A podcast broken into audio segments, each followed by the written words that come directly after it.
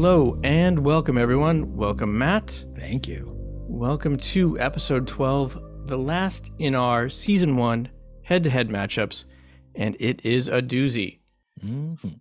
For anyone new to the program, what we do here is match up immortal gods in head to head contest for a chance at the ultimate comeback to help this troubled world.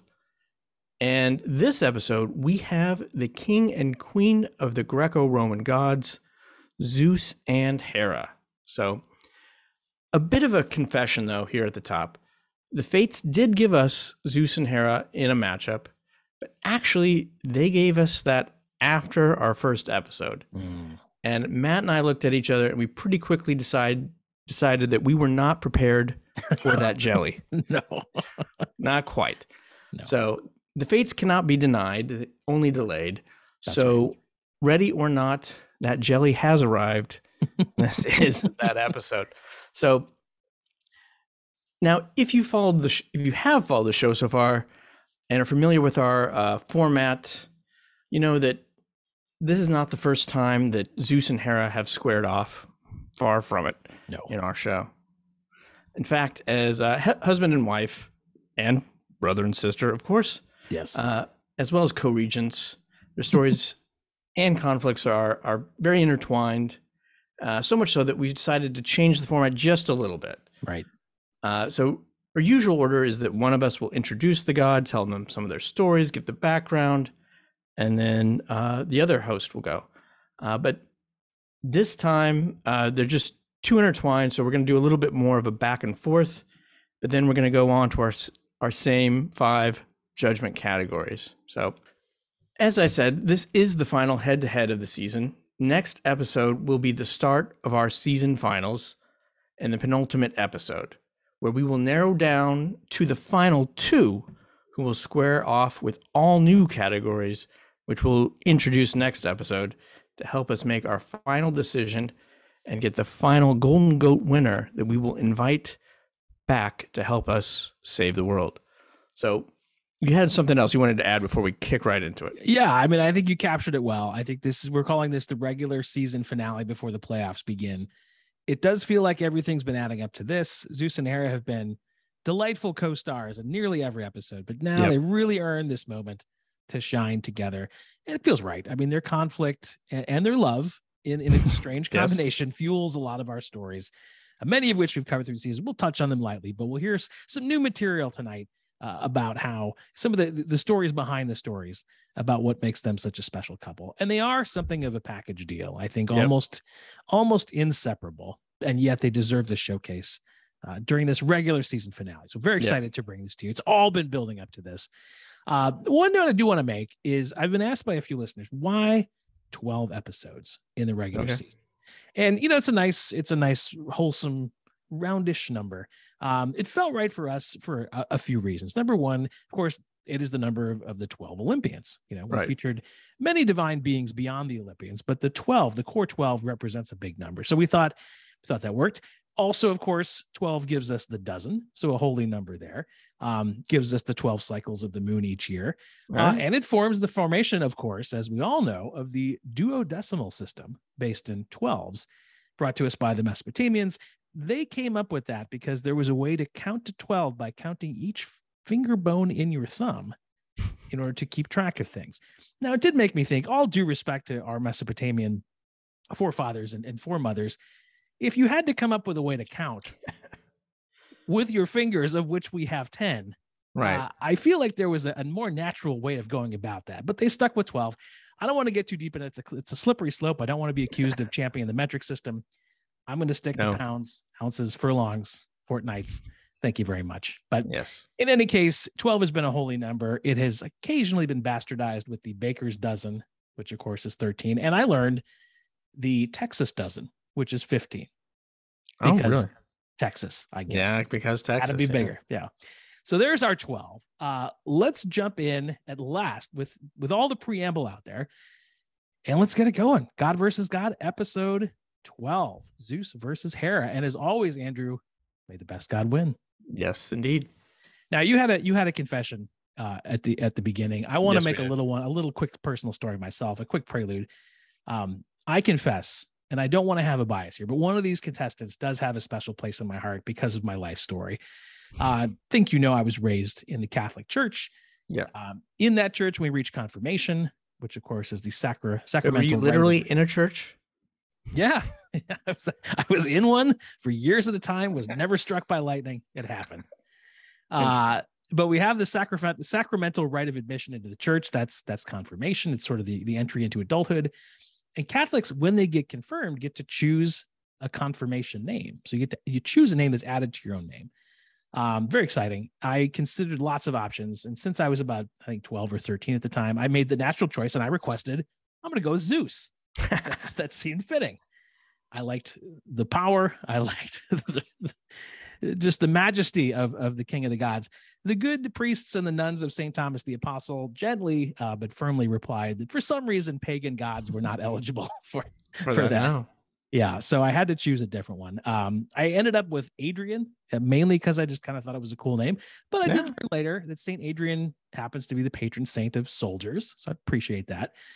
Also, the patron saint of, and this is true, of prison guards, arms dealers, butchers, and communications phenomena. Now, since I ended up as a communications professional, I feel like this must have been somewhat prophetic. Uh, must have been in the cards.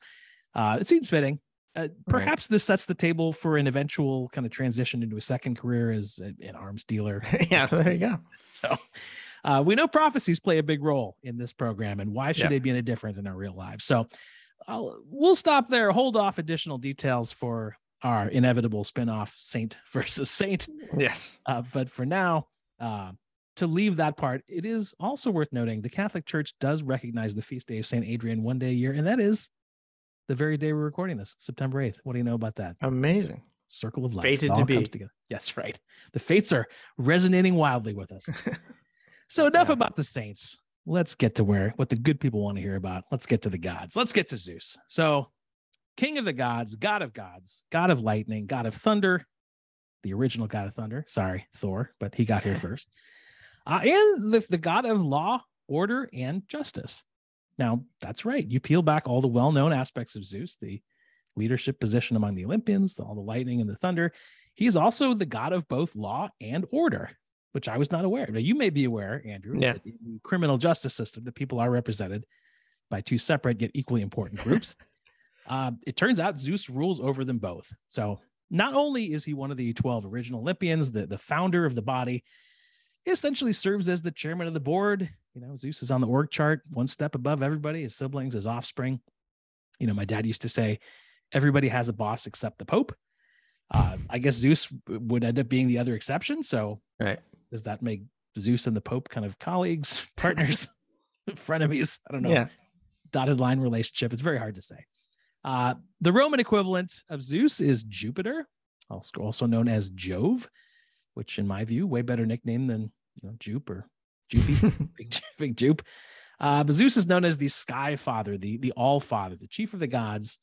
He's the one who assigned the roles to all the other gods, told them what they're responsible for, called the shots. We know him in that primary symbol of the thunderbolt. And as we've heard throughout this season, that's his go to weapon in any number of circumstances in- battle to settle personal matters. The thunderbolt is Hmm. definitely his go to. Yeah. Uh, also seen surrounded by the eagle for, for reasons we'll hear about a little bit later, uh, the bull and oak. And he's typically seen in one of three poses. He's either just standing there, kind of being being Zeus. Yeah. He is striding forward with a thunderbolt in his raised right hand, so just right there, ready to shake things up, or simply seated in majesty, just just reigning over Yeah. his his creation. Uh, now, Zeus's early days are going to be very familiar to listeners of this program. We won't go into extreme detail. It's come up a few times, but we'll all recall he's of course hidden away by his mother Rhea from his father Cronus, who had swallowed all of his all of Zeus's five older siblings, so they could not overthrow him. And now we know that with the help of the Oceanid nymph Metis, Zeus causes Cronus to then disgorge all of his brothers and sisters. He frees the imprisoned Cyclopes, who give him his thunderbolt as a, as a thank you gift. He ultimately leads one war against the Titans and another right afterward against the Giants. So has a very triumphant beginning, wins both those big wars, Yeah. sets up shop in Olympus, and just rules the, the roost from there. Now, we know he is known Zeus is for his erotic escapades. We've talked about that uh, in a great deal. We'll, we'll certainly touch on some of them here. Right. I, I want to point out, though, in his defense, Zeus is not all about the infidelities. Uh, in fact, Hesiod tells us he was married or is married an impressive seven different times uh, throughout his, his early life. And with a little more research, that's a feat that really did set the bar for a lot of powerful people throughout the centuries, even into our own living memory. I mean, you got, you got Jerry Lee Lewis. He was married seven wives, six of which were not the, his 13 year old cousin. It's important to point that out.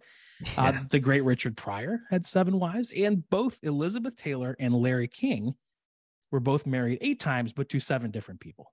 Okay. Neither of which was the other. So just so we're keeping track. So a lot of great, great tradition of the of the seven spouses. Um, he starts, Zeus does with with Metis, who I just mentioned. She was the one who helped him in his scheme to make Cronus vomit up those elder siblings. So he shows his appreciation to this, this young nymph by making her his first wife. Great start. Very exciting. Happy couple is just about ready to start their own family. And as you'll recall from episode six, much like his own father, Zeus gets a disturbing prophecy that his new bride will bear extremely powerful children.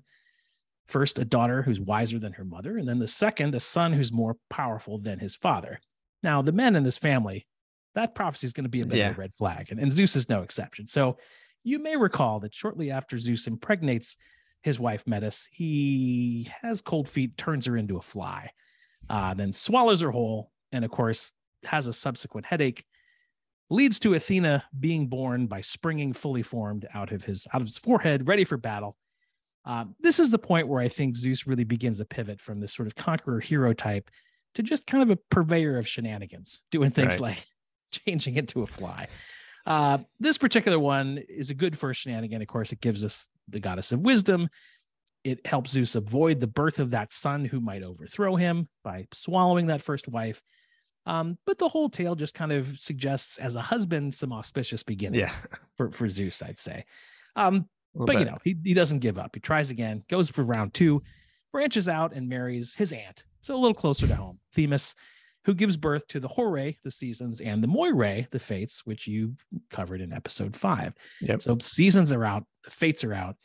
Next time he goes back to the to the oceanic nymphs and and marries Eurynome, who gives him the three charities or the three graces. So now again, peopling the world with very important entities, very important divine beings. For his next marriage, he's really moving quickly and he takes it closer to home, marries his sister. So it goes straight to, to Demeter, of course, would be goddess of the harvest, right. Who gives him a daughter in Persephone, which is, again, a lovely story for this new young budding family until a little later where he ends up allowing his brother Hades to kidnap her down to the underworld for a while. So already showing some not just questionable husband skills, but also just really questionable judgment. Questionable judgment in terms of being a father. But he tries again. He goes to, to wife number five. It goes back to another another of his aunts. So Mnemosyne, who who gives birth to the nine muses. Uh, of course, we recall from uh, I think the previous episode, episode eleven, he disguised himself as a shepherd has relations with her nine consecutive nights, one for each muse, right, and gives birth to the muses. So, by most accounts, the sixth slot is going to go to Leto, who of course bears uh, the mighty twins Apollo, who's his favorite son, and Artemis. Um, so throughout this, Zeus is really working hard. He's setting the table. He's populating the divine world, getting his extended family out there. The seasons, the fates, the charities, a few Olympians in the mix at the same time, he has not found the kind of eternal love that I think he, he's longing for. So the marriages come and go. Right. He's not finding lasting love for a lot of great men. It just it takes a few tries. You know, could be Zeus, could be Jerry Lee Lewis. It sometimes yeah. it's a process. So it's as many as seven times. But for wife number seven, once he's finally matured and found himself, he does save the best for last. He he marries his seventh and final wife, the divine being who would become the queen of the gods, the one and only Hera herself. And with that introduction of Zeus, I will hand it back to you, Andrew, to tell us a little bit about Hera and where she comes from. Excellent. Thank you. That's some, some, some yeah, some interesting stories there just to start us off. But so Hera, Hera is, of course, the queen of the gods. Uh, but in addition to that, she is both the goddess of the heavens and she is the goddess of marriage, oh. um, as well as childbirth. She is, however, not the goddess of motherhood mm. and not the goddess of love, as we'll see. so, in terms of etymology, uh, there's you know not a real clear meaning uh, or origin to Hera, but uh, the most interesting theory that I found is that is basically just a title that means mistress or lady. Hmm. So it's just more of an honorific. And uh, on the Roman side, her name, of course, was Juno, uh, which also doesn't have a really clear origin, but it's likely related to rejuvenation or Hmm. fertility. Mm-hmm. So both those things come at us. And then, you know, as we noted before, Hera and Zeus, of course, were brother and sister before they were man and wife. Right. Um, and as we've said many times, Hera was swallowed by her father Cronus as an infant, Mm-hmm. you know, and at some point she was freed, which we'll, talk about in a little bit later. But you know, it's unclear what state of childhood development or emotional development she was at at that point. But we are told that the Titan god Oceanus, who was just basically the ocean, Right. Right. and his wife uh, Tethys acted as her foster parents, and she often referred to them as as her parents in uh, in the mythology. So, one last thing in this segment that I, I did want to note that Hera or Juno of religious practice is a little bit different from the myths and literary versions of the goddess that we that we get. So, Mm. in literature, anger and wrath are basically her not only her go-to moves, but those that's pretty much her range of emotions. yeah. It's a go-to. uh, yep. Very limited exceptions. But in the religious aspect, it's a little bit more varied. So one thing we're going to talk about as we go along is what degree is Hera just getting, you know, a bad edit Mm. in these stories? I mean, Okay. you know, a very, very, very bad edit, and there's not a lot, a lot of material to work with. But it is, um, you know, there's some other aspects to it. At least when we look at the religious practice. So Okay. you know, try and keep an open mind, even though I we've like heard it. a lot about it so far. So, um, and you we talked about their, you know, you led us right up to their marriage, and I'm going to go a little bit back into kind of their their wooing uh, Mhm. and up to that marriage. So Courtship. Yes. the courtship, yeah. So pretty much all really great love stories have something of a, a meet cute. Mm-hmm. Uh, you know, we're kind of a maybe silly or embarrassing situation that brings them together and makes for a funny story. And, and Zeus and Hera, of course, are no exception. Uh, you know, they first meet just as Hera was regurgitated Mm-hmm. by their father. And, what a time uh, to get together. That's just yes. unexpected. comes out stream stream of vomit along with their other siblings after Zeus had slipped uh, their father that that vomit potion. Right. So, but presumably, you know, after a little bit of cleanup of the Titan bile, uh, Hera was said to be the most beautiful of goddesses and rivaled even Aphrodite. Wow. Um, so naturally enough, uh, she catches Zeus's eye. Sure. Um, now, their mother, Rhea, was not particularly keen on her two children dating, which, Hmm. you know, to be fair, didn't end up so great for Rhea when she married her brother Cronus. She speaks from experience. yeah, yeah, she did. So, so due to this opposition uh, from her mother, Hera initially rejected Zeus, and we probably this is in the time where he's he, he's trying out those other marriages, but Zeus was undeterred. He is nothing uh, if if not persistent. Yes. Uh, so we're told that he desired Hera for 300 years. Wow. So he so major major crushing, uh, and driven on by this attraction, and in some accounts, uh, by the Moirae sisters or the Fates. Mhm. Uh, Zeus enlists one of his deceptions that we're going to hear much more about, and he also enlists the help of Aphrodite, Hmm. um, who helps him in exchange for some benefits for her favorite town of of Beirut, apparently. So at the time, Yeah. Um, so Zeus brings about a big storm, uh, which is to drive Hera into a cave for protection. Mhm. Now, according to one version, just sort of by happenstance, there happens to be a mortal dude who's already in the cave. Just hanging out there. Yeah, He's already hanging out Yeah. there. Yep. He was also driven in from the storm, and, and his name is Achilles. Now, he's not the Achilles, of course, of the Trojan War, but just Right. Guy happens to have the same name Sure. same name. I, maybe it was a popular name back then. um, so this mortal guy decides to act as Zeus's wingman. He's heard rumors that Zeus is interested in Hera, Mhm. and, and he makes the case for Hera why she should hook up with Zeus. All right.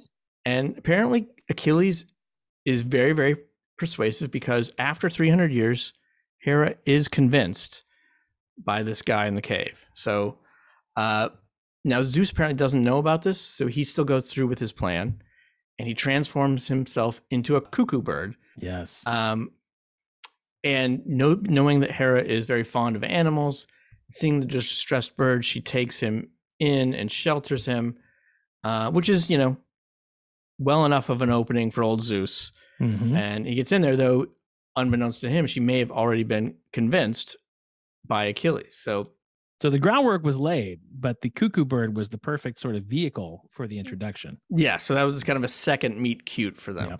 Yeah, Um, so, not sure what Achilles did, you know, during the divine lovemaking. uh, one assumes that he left the cave uh, out into the storm right. uh, because we know that seeing Zeus's true form or seeing a naked goddess both can be extremely, extremely fatal. yes. It's very, very, very deadly. You don't want to look upon that uh, in its pure form. Yes, but uh, after the event, apparently Achilles comes back and he asks Zeus. He says, "You know, how about a little something for the effort?" and and and Zeus says, "Oh, there'll be no money, but long after you're you were dead, I will make another guy with the same name as you Oh, really famous."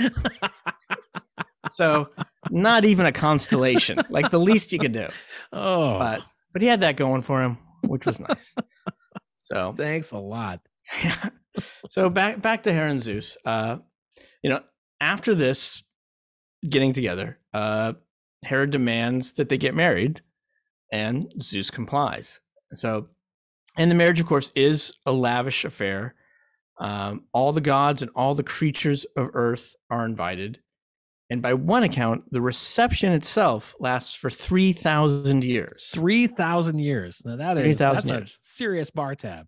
Yeah, that is. So, you know, while that, maybe that was a bit of poetic hyperbole, but it's probably a good thing, as you said, that Cronus had died already because the bill would have, would have done it anyway. so, um, and one one more thing, one uh, wedding gift that is notable for us, uh, Gaia, who was their, I believe, Hera's grandmother and Yes. is the Earth, Primordial. uh, gave her a whole tree of golden apples yes. as a wedding greet Mhm. gift. And this tree was on an island in the far west, guarded by a combo of a serpent dragon thing and a couple of nymphs known as the Hesperides.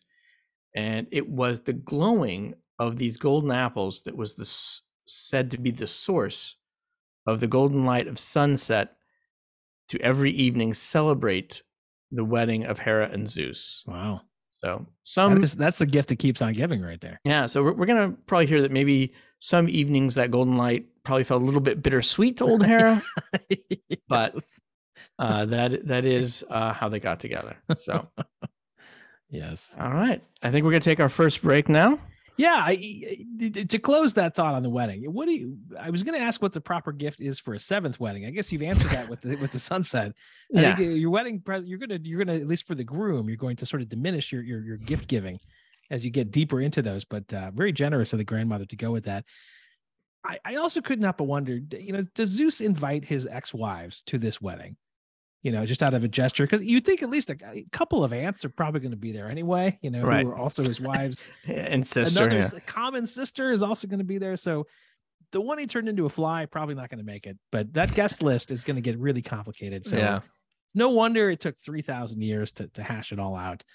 A lot of uh, a lot of potential for discord there. So I'm glad it all Yes, worked out was. okay. So yes, let us take our pause there, uh, and we're going to hear from another podcast here from our friends at Myth Monsters. So Myth Monsters is is a bite-sized look at the monsters of global global folklore and mythology, all the way from the United Kingdom. It is hosted by Erin, who is a self-confessed mythology addict, and she covers a range of monsters from gorgons to kelpies, wendigos to Bigfoot, even one of my favorites, the jackalope. So she gives these nice little 15 to 20 minute episodes, new one every Thursday. Way more disciplined, Andrew, than I schedule. much more. Yes, Um, and frankly, at the 15 to 20 minute range, much more respectful for the listener's valuable time. So uh, let's hear from Erin about Myth Monsters, and we'll get you back on the other side of this. Take it away, Erin. Hello, and welcome to Myth Monsters. I'm Erin, a self confessed mythology addict and occasionally scholar. Myth Monsters focuses on the monsters of global folklore and mythology, with sometimes a cryptid thrown in once or twice. We go from looking at jackalopes to gorgons to wendigos to Bigfoot, from dwarves to elves, and honestly, everything in between. Why should I listen to this podcast over any other mythology podcast out there? Well, we're only 15 to 20 minutes long, so we're perfect in time for your little commute. And also, we focus on a different culture and monster every single week, a real in depth look into modern media, where they're found in films, TV, video games, and books, and also the origin, description, and if I believe they existed. So it's perfect for any short trips or if you're into any specific monsters that you fancy. So come join the fun every Thursday and stay spooky, babes. All right, we're back. And as we mentioned up front, we're going to talk about the infidelities of Zeus and, and sort of the, the wrath of Hera in right. response to that. Uh, of course, Zeus very well known for for those erotic escapades, but you know, as we've heard, being on the lustier side, not uncommon among the ancient gods. He just sort of right. took the art and and took it to a different level, perfected it, if you like. Um, and I would say when it comes to those infidelities, you know, again, he was married seven times, seven wives, so several wives before Hera came along but really sets the ultimate standard in terms of, of both just the, the sheer volume of erotic escapades, but also I would argue, perhaps even to his credit, the pure creativity of how he gets it done. Right. The guy, you know, rarely plays the same card twice, really keeps coming to the table with new ideas to satisfy uh, his lusty appetites. So you'll recall, you alluded to it, Andrew, way back in episode one, to see a god, particularly Zeus, in his pure form, just too much to handle. You don't want to see the full godhood uh, with the, holding the lightning bolts, go full Zeus as we've described it. Right. Uh, it's too much for a mortal to handle. And of course, the mortal princess Semele did try that, uh, asked for the full Zeus in the middle of their courtship. He warned her not to touch those lightning bolts. And as soon as she did, of course, she was turned to ash and burned immediately. Um, and this is where, where Zeus's creativity comes to play. He has to take on different forms to, to, to not present himself as the full Zeus, to, to woo the right. targets of his desires to don any number of these lusty disguises, which really become his his kind of signature. Uh, so we've we've covered some of those instances in the past on the program. You just mentioned his delightful and, and adorable appearance as a cuckoo bird uh, to to rein in Hera. Um, an odd choice, but clearly ultimately very effective. Um, we also talked in episode eight about how Zeus took on the form of Amphitryon, the war hero. On the very night that that general was about to come home victorious from war, Zeus shows up an hour early, disguised as him, beds his fiancee Alcmene, impregnates her with what would turn out to be Heracles, and then just disappears into the night. So he's pretty shameless in his, right. his choice of a target of what to emulate. Um, but I would say these kind of scratch the surface when it comes to his willingness to, to transform in the interest of, uh, of, of getting busy. So Zeus becomes an eagle uh, in order to abduct the nymph Aegina. Uh, he flies her to an island, grasps her with his talons, takes her to, away to an island to have his way with her. Um, Aegina's father finds out and pursues them, but Zeus throws down his thunderbolts anyway to chase the father away. So it's really a, it's quite a striking tableau. He's he's flying in the air as an eagle. He's carrying his abductee with one talon. He's issuing thunderbolts with the other one. Uh, it's a pretty impressive, just sort of multitasking move there. And I'm sure that that even uh, even Aegina was won over by by that level of skill. Like you know, sure, Zeus, you you abducted me, but you really went the extra mile. You really you're showing me a lot of of skill here. Right. Uh, Later on, he decides to try turning into a satyr in order to have his way with the beautiful Antiope. Now, satyr was a little confusing to me at first. I thought, what would she find attractive about a, a half man, half goat? But I read a little deeper and realized that Zeus wasn't always really great about the whole consent thing. He was just yeah. sort of using the satyr to overpower her. So loses some points there. But as far as yeah. we know, the first instance of being a satyr was his his creation to achieve that goal. Uh, he gets even more creative. Uh, in order to abduct Asopsis, he becomes a flame. So somehow fire was a great uh, seduction technique. Um, in an instance of, of, his versatility in the seduction of Callisto, uh, she was a follower of Artemis, of course, the right. goddess of the hunt. And by some sources, Zeus transformed into Artemis herself in order to seduce the lovely Callisto. And I don't know if that, that may have come up in, in a previous episode. I couldn't recall. It is a fascinating picture. So Callisto thinks she is sleeping with the goddess that she worships, who is in fact Zeus, and somehow in that coupling still ends up getting pregnant. Right. So, you know, Zeus, exceedingly fecund, even in female form, and can't help but impregnate uh, Callisto. Now, in an example of Hera's rage, we've heard many, but this is a good, a good, good good instance of her wrath. She discovers this, gets furious, and transforms Callisto into a bear. Now, Zeus feels bad about this at first as a consolation prize. Uh, Zeus then Zeus then sets her into the stars, and she becomes the constellation Ursa Major, the Great Bear. So, starting a pattern where Hera doesn't like what she sees in Zeus's behavior and takes it out on the mistress rather than Zeus himself. Uh, Right. And the bear was just one example of that. We also have the case of the princess Danae, and this was a new one to me. So she, her father is King Acrisius, uh, and he learns from the Oracle at Delphi that surprise, surprise, he would someday be killed by his daughter's son. So he does everything he can to make sure that his daughter, Danae, the princess, does not have any means of of reproducing. So the king locks her away. He builds a custom chamber underneath his palace. No windows, no doors, just a skylight to let in light and air. Now, Danae is very beautiful. Zeus has his eye on her. He's heard great things. And he transforms himself into a form of golden rain, which then streams through the roof as a leak into her chamber. And then, with Right. very impressive and precise aim, right into her womb. So, Zeus in rain form really hits Right. the jackpot there. That ends up soon after leading to the hero Perseus, who is born and Okay. eventually, of course, does fulfill the prophecy, although not in the manner that you would expect. King Acrisius dies while he's a spectator at an athletic competition. Perseus accidentally hits him in the head with his javelin. Wow. So after all that effort, it's a freak javelin incident that doesn't in. That's with but the fates nailed it. Yeah, that's right. That's right. The end result was what they said, but you just you never can tell. Right. Uh, I think we've alluded to this before. Zeus later then seduces Europa uh, by taking the form of a very attractive bull, uh, and not just overpowering her, but being such an attractive bull that uh, that Europa is taken by him. She sort of you know strokes his neck, jumps on his back, and once she's there, uh, Zeus takes takes over, swims over to Crete with her on his back, and after he takes care of business, he then, to his credit, makes her the first queen of the island of Crete. So he shows Okay.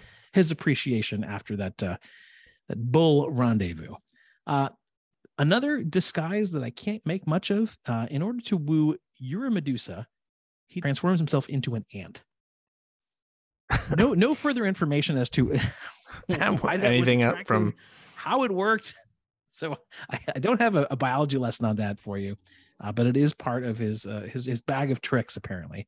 Uh, being successful as the eagle once, Zeus brings it back. He becomes an eagle again to pursue uh, Ganymede, who is a young man considered the most beautiful of mortal men.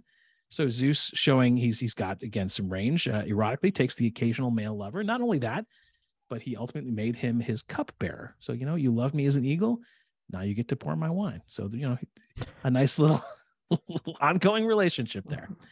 Uh, Zeus then also later on becomes a lapwing, which is a kind of bird, uh, to woo Lamia. But again, Hera gets involved, and in her wrath, uh, decides to to make her insane in retribution for that affair. Now, Lamia had had a couple of children with Zeus, so in this maddened state, she devours her own children, eats them in that madness, becomes a Wow. demon. Um, in a consolation prize. And again, Zeus has this way of sort of saying, Yeah, that's bad, but I'll, help you out in the back end. So, in that consolation prize, Zeus gives her the ability to take out her eyes and then reinsert them. Again, not people try to grasp it why what the logic may have been there. yeah. Some suspect that, that that they think it was because when Hera drove her mad, she also gave her insomnia, which is classic Hera, like as though being driven insane to devour your own children isn't bad enough, and you're not going to be able to sleep. So Zeus, as that sort of parting gift, says, "Well, at least you can take your eyes out and maybe get a little shut eye that way." Very strange, uh, but again, classic Hera in in every way. In final instance, Zeus also becomes a swan to seduce Leda. Um, and what makes this notable is after that union, Leda becomes pregnant, but because she was impregnated by Zeus as a swan, she lays eggs. Uh, the, the- so Right. there are right. two eggs. Uh, one and is ends up containing Helen of Troy and Clytemnestra, and the other egg contains uh, the great heroes Castor and Pollux. So again, the biology here is not clear. The the swan fathering the children, but the woman laying the eggs, you know, it was a different ball game back then. Right. Now, you look at all these disguises and you take all these sort of creative pursuits that Zeus brings to the table. You learn a couple things about his erotic life. I think first of all, he always does find a way to succeed, even if it resorts, you know, if it resorts to shady means. He definitely he gets what he comes for.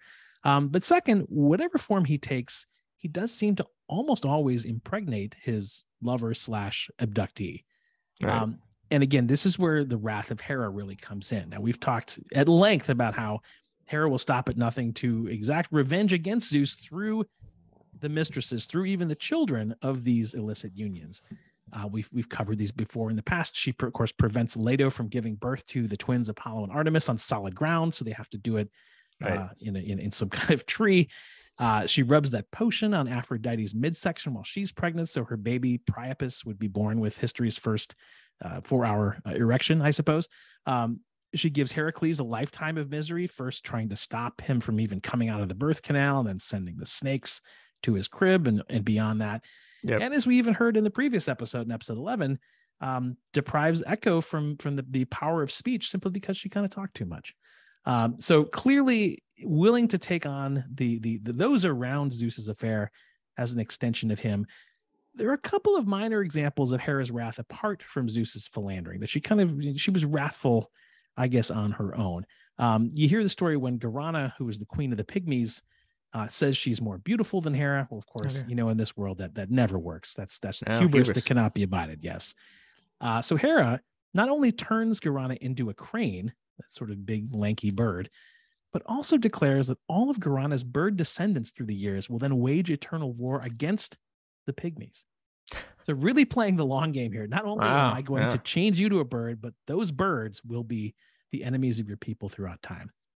Like the pygmies didn't have it rough enough to begin with. Now they got to deal with the cranes. Right. So sometimes Hera would dish out the wrath kind of on her own. And other times she would keep it simple. Um, we mentioned the wedding of uh, Zeus and Hera before. When the nymph Chelone refused to attend that wedding, Hera responded by turning her into a tortoise. That's it. One and done. Keep it simple. Yeah. Uh, didn't make that mistake twice. So suffice it to say, the majority of Hera's rage is devoted to trying to curb in ways she could uh, the lust of her husband Zeus. And despite her best efforts, he does continue to multiply again and again. Of course, has this family tree that is quite uh, the tangled forest. So, so with that, speaking of offspring, Andrew, why don't you take us then through the children uh, of Hera, both with and without the king of the gods Zeus?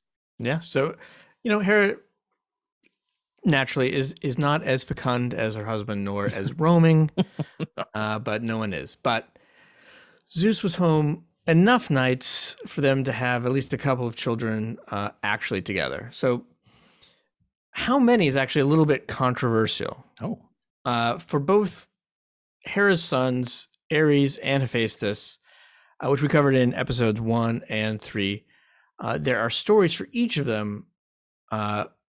They were born to Hera alone, and they were not, in fact, Zeus's sons. that's right. Um, now we don't know the truth of either of them. This is, is one of those cold cases controversies. uh, but in both cases, it was said to respond to Athena's parthenogenesis, and she Mm. wanted to respond with a little parthenogenesis of her own. Yes. Uh, so you know, I'm particularly was fond of the Ares version, uh, which was in Ovid's uh, Fasti, uh, which you may recall the the flower goddess Flora uh, gives Hera a magic flower to induce pregnancy after she first tests it on a cow, uh, sees that it works, and then uh, uses it on Hera, and, and that's how we get Ares. But I should say that the most common formula, the most common story was that Hephaestus was the one uh, born via parthenogenesis, and Ares probably was uh, Zeus's son. Mhm. Uh, and when we get to Hephaestus and Hera had kind of a tempestuous relationship, which you may recall, she cast him out of Olympus, you know, because when he was born, he didn't really look the the part of a god, didn't look how she thought he should. So she casts him out and throws him down, and he's raised in a cave. Um, but then he comes back, traps her, in the throne uh, in order to return to Olympus. But sorry, I don't think we did cover then is that Hephaestus also later tries to rescue Hera Hmm. when she has been imprisoned by Zeus uh, for her first attempt to kill Heracles. Hmm. So he kind of comes back a little bit on on mom's side there, uh, and of course, in that story, then uh, it is Zeus who throws him off of off of Olympus right. for a second time. So, I did, I did want to also mention uh, for their two daughters because they had the the four children uh, who haven't come up as prominently in our season so far. And the first one was Hebe, who is Hmm. the goddess of youth, and then Eileithyia, who was the goddess of childbirth. Now, Hebe is kind of interesting. She served as an assistant to Hera, kind of her squire, and she was for a time the cupbearer of the gods Oh. until she was displaced by Ganymede. There you go. So, um, and then and then later, um, she is said to marry Heracles after his apotheosis, Hmm. uh, who was of course her half brother. right. Uh, so taking after her parents and the, grandparents the family tradition, if you will. and great grandparents. So for that one. All right. And so I think, you know, we've covered a lot of their myths together. I think you've got a couple myths for Zeus uh, that are not involving Hera or his infidelities. That's Uh, right. you You know that we we've heard many of, of the greatest hits. Uh, you know, throughout the season. A lot of the first eleven episodes. You know, most factor in with creative means of seduction, as we just discussed. We also about heard him. You know, heard him killing his grandson Asclepius with a thunderbolt back in episode ten because Asclepius was teaching mortals resurrection, which of course is very Yep. bad for the god business. Got in the middle of that right away. Uh, we talked about how he observed the poor chariot work of Phaethon, the son of Helios, the sun god, Yes. back in episode six. Of course, Phaethon took out the old man's chariot, essentially driving the sun itself, and was unable to control it. He would either go too high, which could freeze the earth, or too low, which could burn everything. Um, so Zeus, as we'll recall, responded to history's worst student driver by killing him with a thunderbolt. Uh, but in his logic, then saving the world. Yeah. Um, of course, we heard about him punishing Prometheus for stealing fire, creating Pandora and her infamous box back in episode five. And who could forget the collaboration with his big brother Poseidon in episode nine, where Zeus got fed up with mankind for all the human sacrifice and other decadence and decided to flood nearly the whole world in rage. So you take all those stories together, you Yes. know, without Hera, it gives us a wide range of, of, of lessons. So first, if you're a beautiful woman, beware of seductive animals of any of any kind.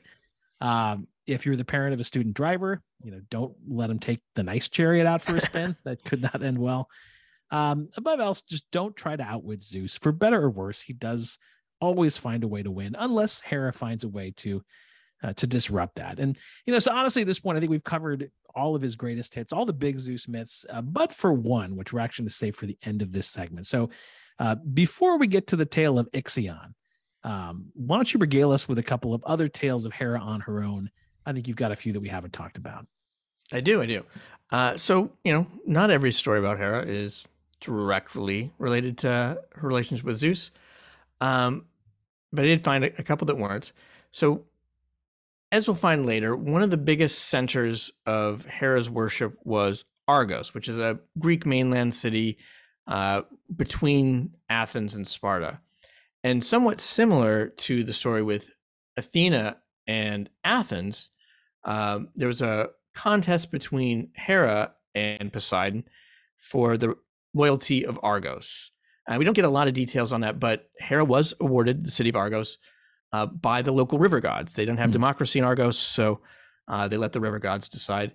And Poseidon, in his typical way, uh, retaliated by drying up the rivers of Argos. Sure. Uh, but then in compromise, uh, during the rainy season, they will fill up again, but become ditches in the dry season uh, because of the wrath of Poseidon. So, but that connection to Argos did put Hera in the unusual position for her in mythology of being a helper deity when it came to Jason and the Argonauts. Oh yes. So Hera is very much an aid to Jason, very much is on his side, rooting for him to get that golden fleece uh, with the Argonauts. And so Hera and Athena team up at one point to save the Argonauts' boat from a group of clashing rocks uh, that are in the middle of the Black Sea, apparently, or were at that time. So, from Valerius Flaccus's Argonautica, he tells us the rocks meet together. Now and again, back and forth, their battered cliffs, headlong flight over the sea. Twice clashed together, cliff with cliff, and rock with rock. Twice shone the flame in the upward flung spray. So big dramatic. They're just rocks in the middle of the ocean clashing together. Right. And the Argonauts aren't paying a lot of attention, just going to blunder into the middle of this. And so then Hera and Athena have to spring into action. And it said, and again from uh, the Argonautica, it says, Hereupon Hera and Pallas Athena leap sheer down from the sky upon the rocks. This one, the daughter of Zeus, that one, his spouse, constrains the rocks, even as one who with brawny strength thrusts down beneath the yoke toward their bellies the unwilling horns of a bull. So that last uh, sentence, you know, maybe that last metaphor maybe doesn't translate as well in the 21st century, but back in the second century, that was a killer. Yes. Apparently, I looked this up and apparently has something to do with holding down the head of a bull in order to yoke them to a plow, which Okay. I imagine it's prob- probably something I couldn't do. So No, definitely not. No, I'm probably a more in demand skill back then, but uh, Yes. no, Yeah. forget it. I, I would not be useful at all. No, definitely have to hire that one out. So, you know, then later on the return trip, uh, Hera outsources her Jason saving tasks to Medea, Hmm. who is a princess sorceress.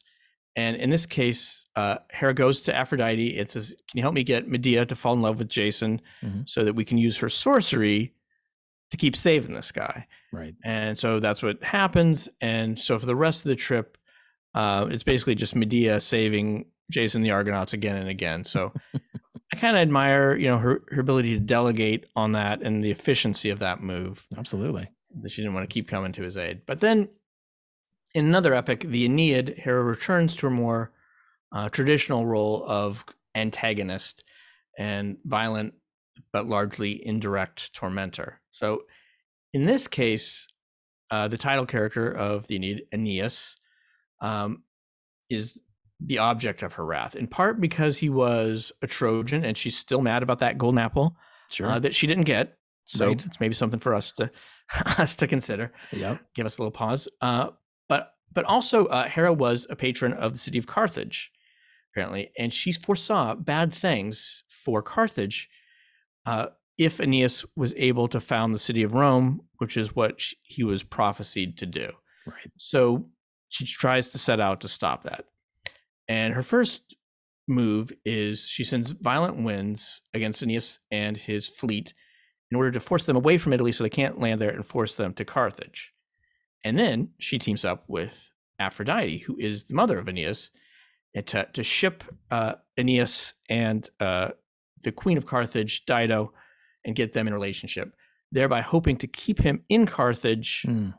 and stop the, prevou- the founding of Rome. hmm But Zeus does come into this one at this point. Ah, yeah. Uh, he's not having it because, according to Virgil, he you know he really wants that great Augustus guy uh, to eventually Yes. become emperor. No, uh, no uh, agenda at all in telling that story that way. No, no. Uh, and and he's also, I assume, looking forward to uh, that Gladiator movie with Russell Crowe that's going to Yes. be coming out in about three thousand years. yes. so, uh, you know, he compels Aeneas to leave Dido, uh, who the queen of Carthage, and go to Italy.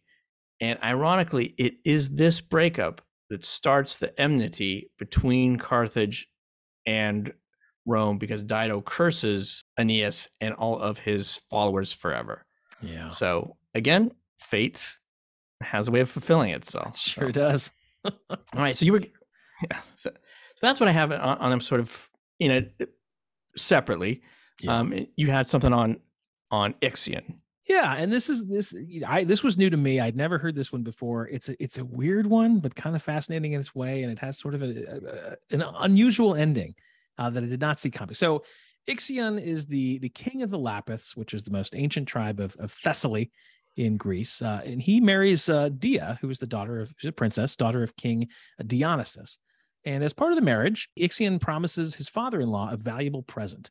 So this is what they used to call the bride price. So kind of like a reverse version of the dowry that would happen in some situations. So he promises this gift to the king, uh, but Ixion eventually just reneges, does not pay the bride price, just says he's going to, and he doesn't. Uh, so the king, King Deioneus, understandably upset by this, um, not going to take it sitting down. So he seeks a little bit of revenge on his new son-in-law by stealing some of Ixion's horses. Okay. Okay. So the son in law, father in law relationship already not going great for the young couple, but still fairly modest. You know, I won't give that gift. Maybe you take a couple of my horses. Ixion takes it in strides, not going to get too upset about the horses. He hides his resentment and he decides to invite his father in law to a feast at Larissa, which of course is the capital of Thessaly, his, his home region. So the king, you know, they're gonna they're gonna bygones be bygones. The king arrives at the feast. His son-in-law Ixion greets him and pushes him into a bed of burning coals, killing him instantly. Now, this for me, this escalated very quickly. Yeah, very, very quickly. Yeah. You got the, the, the bride price, you got the horses, suddenly a fiery death. Now, what's important to note is this is a huge violation of something called xenia, which is the Greek concept of, in our kind of translation, guest host relations. Right. You just don't invite a man to a feast and throw him into a fire. You just, it's just It's- not done. It's very bad form. terrible manners, uh, terrible xenia. Now, Ixion, after committing this crime, then just goes mad, and even his fellow princes refuse to perform what they normally would do, these sort of cathartic rituals that would cleanse him of his guilt since he's royalty. Uh, they refuse to do that. He's insane. So they, the, he ends up just being shunned by society. He kind of lives as an outlaw. He's almost like an ancient Arab version of OJ, if you like, uh, but without the legendary accomplishments in football and acting. So, you know, no Heisman's, no Nordberg, just terrible, terrible manners around an extended family member. So, despite being this social outcast and this pariah, there's one guy who takes pity on old Ixion, the guy who also has a complicated view of right and wrong, who may have burned a bridge or two in his own day, who sees another man using fiery death to settle a score and thinks, yeah, maybe this guy, maybe he deserves a second chance. And of course, that guy is, is Zeus himself. Right. So Zeus not only takes pity on Ixion, he actually kind of welcomes him into his home. He invites him to Olympus. He introduces him at the at the table of the gods, despite him being such a pariah. Um, how does Ixion respond to this kind gesture from Zeus? Well, immediately his first step is to lust after Hera, Zeus's wife, after being invited to his home, being introduced to the gods. Another gross violation of guest host relations. So Zeus, here's where he has to get crafty. So Zeus decides to yeah, create, imagine. he creates a cloud in the shape of Hera, and then he tricks Ixion into coupling with this Hera shaped cloud. Now, it's a bit of magic how he does this. Right. They get together, Ixion and the cloud, and somehow this union of Ixion and fake Hera cloud creates a child. Uh, it's named Centaurus, who ends up engendering the entire race of, of centaurs, the half man, Oh, okay. half horse creatures. Um, so even though Ixion, you know, his lust was expressed on a cloud who was shaped like Zeus's wife, that Zeus himself created for this purpose, Zeus still feels the need to punish him even further. So naturally, after this, he kicks him out of Olympus, right. hits him with a thunderbolt on his way out, of course. And then he orders a special punishment. He asks Hermes or directs Hermes to bind Ixion to a wheel with wings and fire. So, this burning solar wheel, they called it, uh, that spins for all eternity as a punishment, first across all the heavens, and then it lands in the underworld and spins down there. So perhaps, I mean, we've talked about Zeus's creativity. Perhaps the ultimate act of creativity, he was able to devise a wheel even less entertaining than the Wheel of Fortune, uh, and somehow was in operation for even longer. So we don't really have a story of how Hera reacted to this whole affair. It's it's a rare treat for her in a way because it for once she's the object of lust. Zeus is the one who's kind of left high and dry. I got to believe that she kind of admired Zeus for that moment. She kind of admired just the inventiveness of it all. And in my mind, every time that she would catch a cloud that looked a little bit like her in the sky, that she would smile and think, you know, in his own strange, creepy way, that slimy old bastard really stood up for his beloved seventh final wife through the ancient art of cloud-based deception. Now that's Yes. that's love. So uh, I think you've got one final tale uh, to cap off the journey of, of Zeus and Hera before we uh, we take a breather and get to our categories. Do you do Yeah. you not? I do. I do. I do. And, you know, this is kind of in the reconciliation round. Um, so at some point, uh, and we don't really know when this came up, uh, Hera had just had it with Zeus. You know, understandably, all, all the infidelities and, and and you know, got maybe got tired of the reve- elaborate revenge plots. They just Sure. felt a little bit stale. So Yeah. she left him. Hmm. Despite being the goddess of marriage, she leaves him, and immediately Zeus is distraught, and, and he tries to get her back. Now we're not given a lot of details about how he initially attempts this, uh, but my guess is the first eight or nine attempts probably involve turning himself into some sort of livestock. But she's a little beyond that at this point. Uh, I, so I know these tricks. yeah, so so once once that fails, uh, he goes to the local mountain god Cithaeron for advice, um, which is local to where where Hera ha- has separated herself to. And so Cithaeron tells Zeus, you know, issue a sincere apology, pledge to change ways, maybe go for a little couple counseling. No, no, actually, that's not that's not what he says. at all. What he says is, yeah, no, no, not at all. No, uh, this is mythology. So, what he does tell him to do is marry someone else, and he get how about the Princess Plataea? And so we get this via Pausanias, and he says, Hera heard the news at once, and at once appeared on the scene. But when she came near the wagon and tore away the dress from the image, she was pleased at a deceit, finding it was a wooden image and not a bride at all, and was reconciled to Zeus. So, what he d- really has done is he's had a woman carved of wood and staged a fake wedding Wow. in order to make Hera jealous, and it works. And she comes down, and you know, and this jealousy has reignited her love for Zeus, and she returns to him. And uh, you know, I assume they both had a good laugh together about the wooden uh, image. and then uh, Pausanias tells us uh, that in his time, uh, when he recorded that, that uh, Plataea fake marriage uh, where that took place, there was a regular festival to honor the occasion, uh, which culminated in the burning of a wooden bride statue Remember that And- time?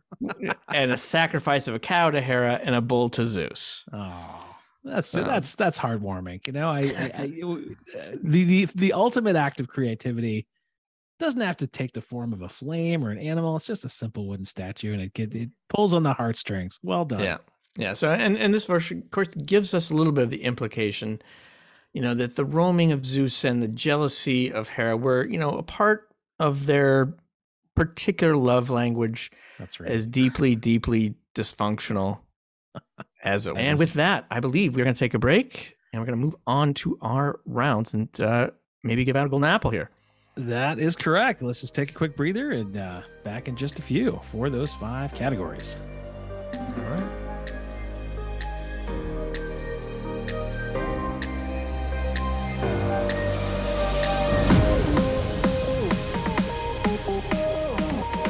And we are back. Part of our five rounds uh, to decide who's going to win this golden apple and move on to our final contest. And our first round, as always, is Immortal Combat. We have a physical confrontation uh, between the two gods. So I'll go first. Um, you know, it's not real comfortable, real happy talking about a physical confrontation between a husband and wife. No. It's not, you know, we've had brothers before. Uh, Sure. I think uh, Mars and Dionysus, Apollo and Vulcan. Mhm. You know, we had Uncle Heracles against his nephew Aristaeus. Uh, Hecate and, and Artemis are literal same versions of themselves Yeah. fighting. So that was sort of a some sort of split personality thing. Very meta. Uh, but you know this this for obvious uh, cultural reasons is a little less comfortable. Yeah, Some con- connotation. So you know we'll try to be sensitive about it. But and Matt's going to talk about Zeus, and, I, and I'll just uh, give you know kind of what Hera has. You know, so physically Hera is no joke. You know, she can wrestle autokinetic sea boulders, uh, just like a str- as like a strong dude yoking a bull or something. That's not nothing. Yeah. Yeah, she she and you will recall that uh in the Iliad she takes on Artemis and whacks her over the head with her own Mhm. bow, sending her crying to her mother. That's right. So, you know, a goddess versus goddess battle. Um, now, on the downside, she, she tends to go for overly complicated lines of attack. Hmm. You know, floating islands, snake monsters, and such, which I think can, can kind of be a bit of a weakness. but I will say that there are different sorts of physical confrontations. Now, in the Iliad, there's a famous scene of Hera employing a very different kind of attack. Hmm. Now, so she's eager to aid the Greeks in the Trojan War against Zeus's command. Mhm. So, what Hera does is she gets herself all dolled up and basically just sort of walks by Zeus. and so, uh, this from from the Iliad says, "Now," he says, "Now let us taste the joys of love, for never has such desire for a goddess or mortal woman so gripped and overwhelmed my heart. Not even when I was seized by the love for Ixion's wife." Hmm. So then our smooth talking uh, king of the gods names eight different women that he cheated on Hera with and says that none of them were quite as attractive to him as Hera was at that moment. I'm sure, you know, grinding her teeth. great, great compliment. Really, really a smooth talker there. Yeah, so grinding her teeth. Hera, Hera takes it as a compliment. And Zeus draws a cloud around them. Uh, and then they enjoy marital relations. Hmm. Uh, and then, as Zeus is in his sort of uh, post relations relaxation Mhm. with the prearranged help of the king, or I'm sorry, the god of sleep, Hypnos, Hera puts Zeus to sleep so that she and the other gods can meddle in the Trojan War without Zeus knowing Ah. about it. So, Caught him at just the right time. yeah, so she she does in that uh, moment find one of uh, Zeus's main main weaknesses. Yeah, so. I should say. Yes. So that, that's what I had for for Hera. And uh, what do you have on Zeus? Well, you know, for all of Hera's range, you know, maybe maybe it's a little bit too much in terms of the uh, complicated nature of her schemes. Uh, Zeus, in contrast, pretty pretty single minded in terms of his weaponry. And that thunderbolt is really his go-to every time. Uh, so he has it is both. Uh, it- Right. It, just doesn't show a ton of range, but it also is very precise and very effective. Uh, you know, interestingly, Zeus is essentially undefeated, really, in terms of holding on to power. I mean, there are little moments where it's like a sudden, quick little palace palace skirmish, but it's quickly uh, done away with because everyone immediately sticks up for Zeus because he's the boss. So even in little moments where his power is is is briefly threatened, uh, it's it's squashed right away. So we hear that we you know we know Zeus was a great warrior in terms of the beginning of his life before he kind of converted to full time philandering uh, in in the, the defeat of the Titans and of the Giants. Um, interestingly, I don't recall any stories of any actual physical confrontation with Hera. I feel like those, you know, the actual a literal expression of this domestic violence. I don't think we have a story of that. There was a respect there that that held back.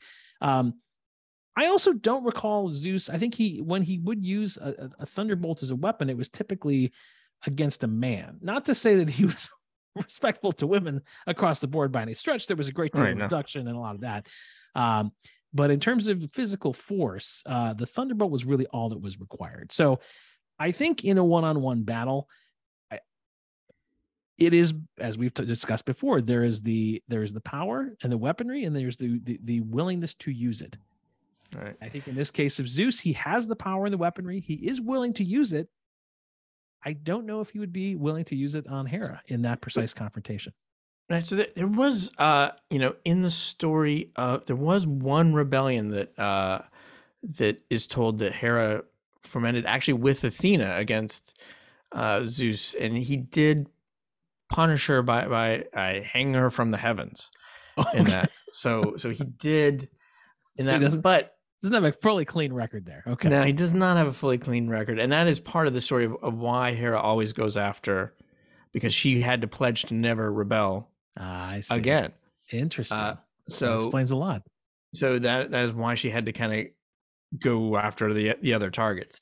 But you know, I think the question is, you know, so obviously Hera has the trick that's gonna can Zeus stay on task long enough uh, to to complete a battle, you know, for the sake of a podcast.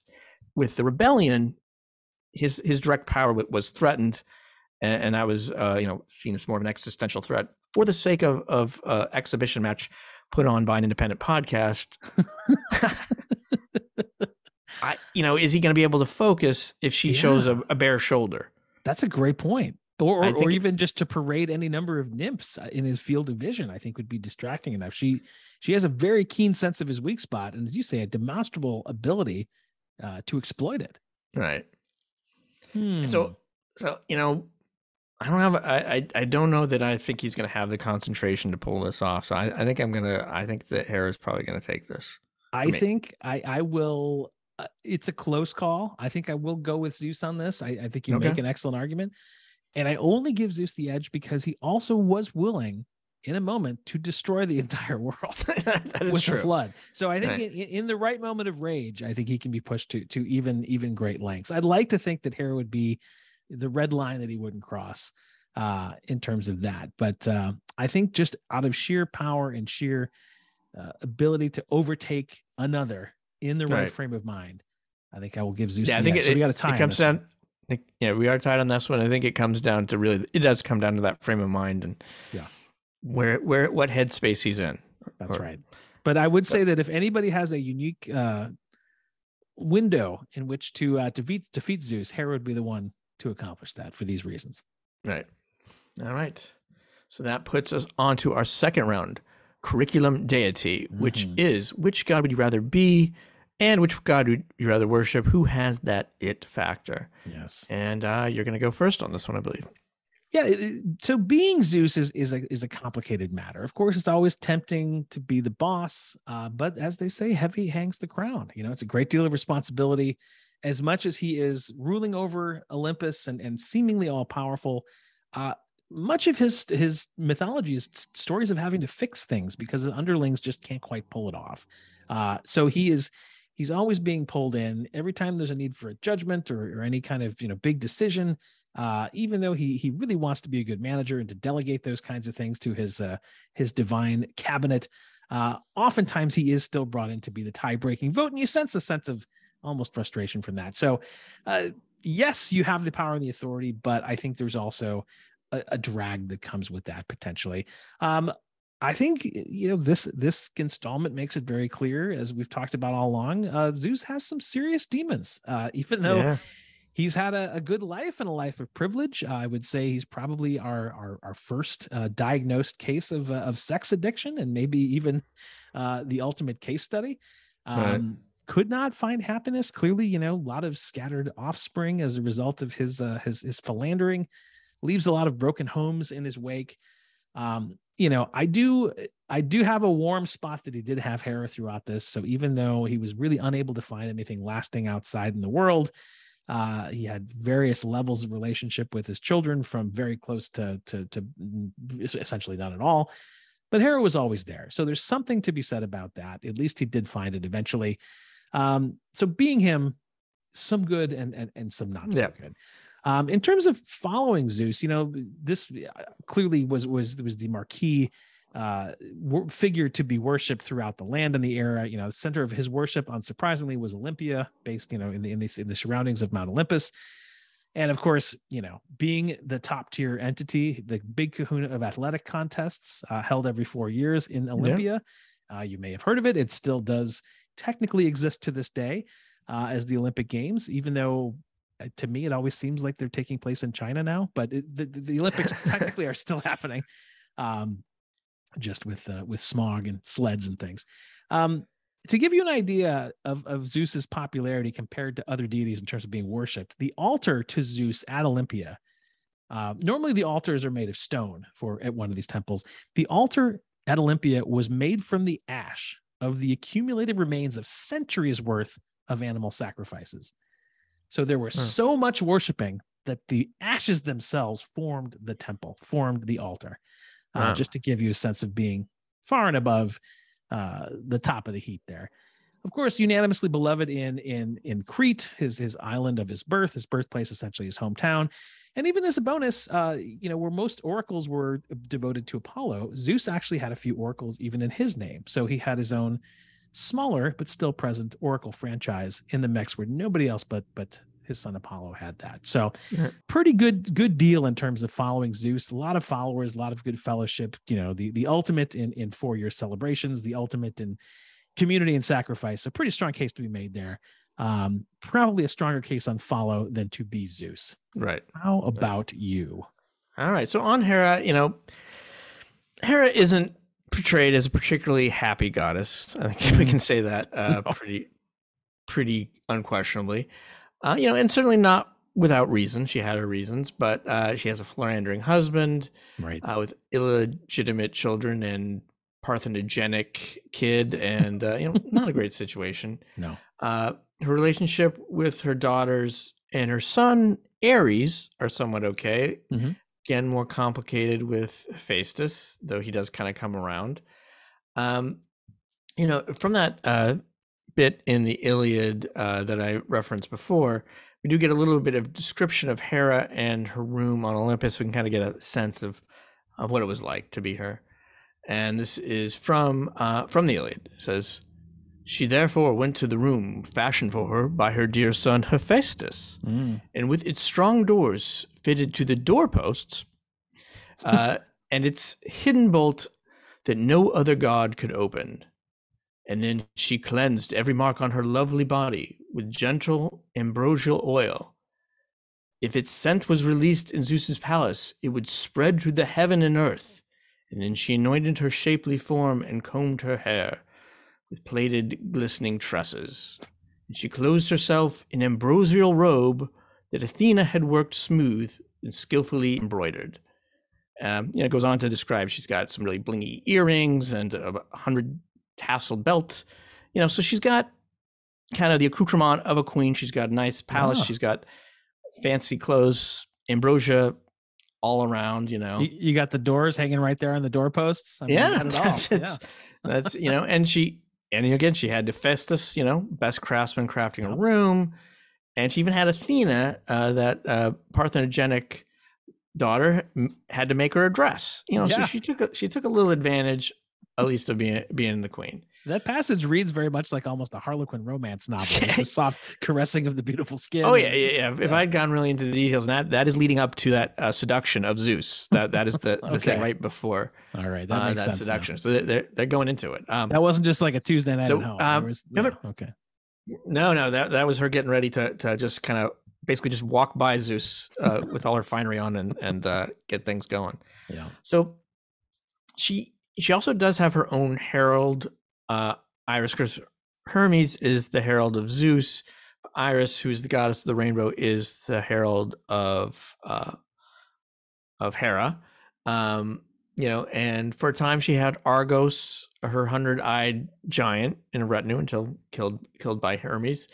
Uh, but she's so distraught by him being killed that he was transformed into the first peacock, and all the his eyes are actually on the tail Yes. of the peacock. Nice. So, um, and then she has a chariot, a flying chariot that is pulled by peacocks. You know, so That's not yeah. yeah, Impressive. that's, that's not it's a bad. good So- ride. Yeah. but again, she is constantly angry and scheming much of the time. You know, I get the sense a little bit that the scheming is, you know, it's a little bit her craft. she she seems to maybe enjoy it because everything she does is is maybe a little bit more elaborate than it actually needs to be. A little showy. Yeah. Some some extra style points involved. Yeah. Yeah, but um, maybe she needs to do it to, you know, to maintain plausible deniability with Zeus. But I feel like uh, she, you know, she just kind of enjoys enjoys the scheming.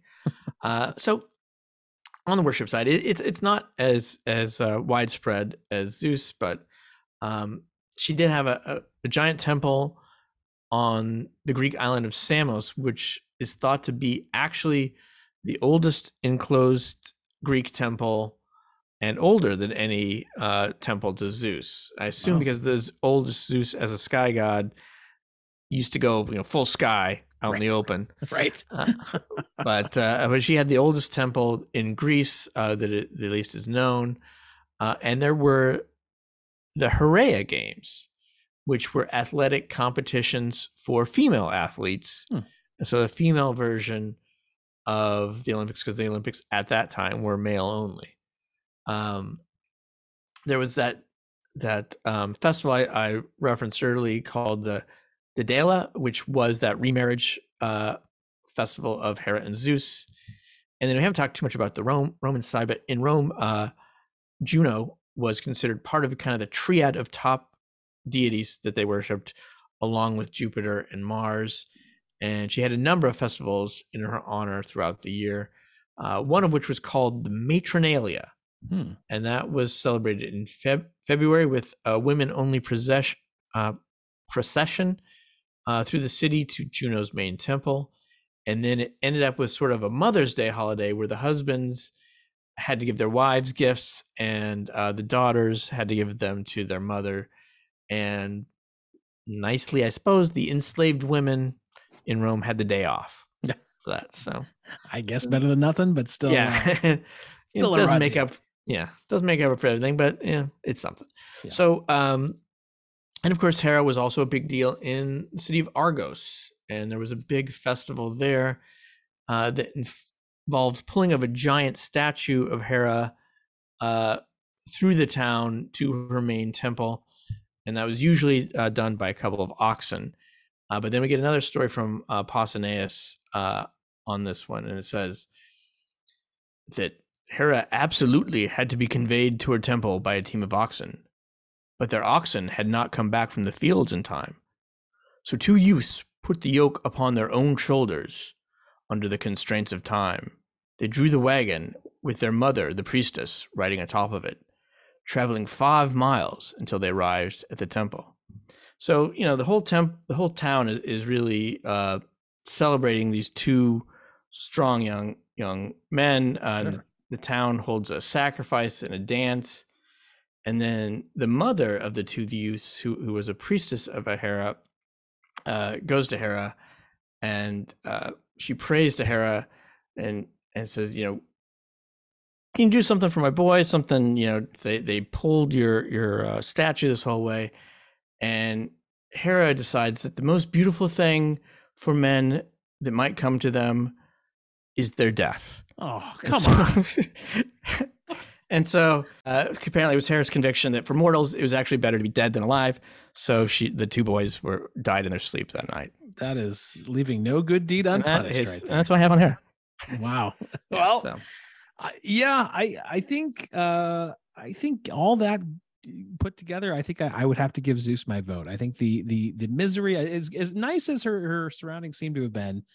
Uh, and while she did get joy in certain parts of her scheming, uh, just the sheer fact of living with somebody who is as philandering uh, as Zeus is, I think could make for a pretty miserable existence. So while while Zeus has his demons for sure, uh, I think if I had to pick one, I would still be him.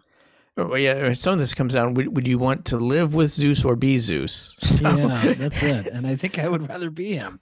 Yeah. So Yeah. I, you know, I I think I'm not going to really call it on the being, uh, you know, 'cause I don't think I would really want to be either of them. But I think on the worship side, that is clearly tipped uh, to Zeus. Yeah. And obviously, the, the the you know the Zeus of worship is a little bit different than the Zeus of mythology, even though that gets covered in, in the in the worship. Uh, I, I assume that what they're worshiping was more the law and order part. Uh, Yes. but uh, but I'm gonna go with that. So yeah, Yeah. I think the the worship for me tips it. So we both for this round are gonna go on Zeus. So it is one for Zeus and a tie, and this brings us to a round that's gonna be a little tough this this Yeah. episode, and that is Good God, which is just simply the character round. Right. So, um, as I said said in the opening, Hera may get a little bit of a, a tough edit in the literature, but you know, there's a fair amount of, of of bad material to deal with. She was she was dealt a bad bad hand and, and not not clearly that she she played it that well, but you know, a little bit of the good. So she was a protector of pregnant women and childbirth, and, and that's when she was often Mhm. prayed to is to Yep. uh, protect women and, and their babies during childbirth. So, uh, and she was the goddess of marital good luck, Mhm. which she did not have herself, but it doled it out. but doled it out. So so uh, to to her worshippers. So you know, and obviously there is a lot of bad because that that's the good. Uh, her frustration and anger uh, with Zeus's actions, you know, while they were understandable, and you know she was at a power disadvantage with Zeus. It was the other women and children that were her target. Um, you know, and, and I guess it's, this is a case of two wrongs not making a right. Right. Uh, then there's the Trojan War, where her being denied an apple uh, spurned her on to 10 years yes. of revenge seeking when she already had a whole tree Yeah. of golden apples I, that, that never occurred to me, but yeah, that was really uh, just asking a lot. It was really more of a pride thing, I would think. Yeah. Yes, it it definitely was, was was more of a pride thing. It was not not the actual uh, apples, but um, you know. So I, I don't want to rehash every torment that she unleashed on a resume. You know, we I think it's pretty well known at this point for anybody who follows our podcast. But we'll just leave it at that. Hera's role was was nearly always as the antagonist of Right. Human heroes and humanity in general in, in Mhm. myth. So uh, you know, not a lot going on in the good. So what do you have? Yeah, I, I mean, it- often in this category we use the term mixed bag, and I think it's certainly true here. Uh, Zeus is no exception. I think in in, but it's a front loaded good with a lot of bad after it. So the you know the front loaded good being obviously you know, establishing Olympus, fighting those wars, setting up a great society, and giving you know fathering all of the sort of essential divine elements of the universe as we know it uh, but then quickly just pivoted and reverted to to the art of uh, the erotic shenanigans, punctuated by sudden unpredictable bloodlust. Right. Uh, some combination of those two, um, you know, certainly terrible to women on the whole. I think there were a few instances where there were some some some moments of of romance, but for the most part, huge power dynamic problems. Um, Yeah. whether he was taking the form of uh, an animal, fire, rain, whatever. Um, and yeah, really re- uh, did a lot less in the way of good for the majority of his life once he set up shop and became the authority figure.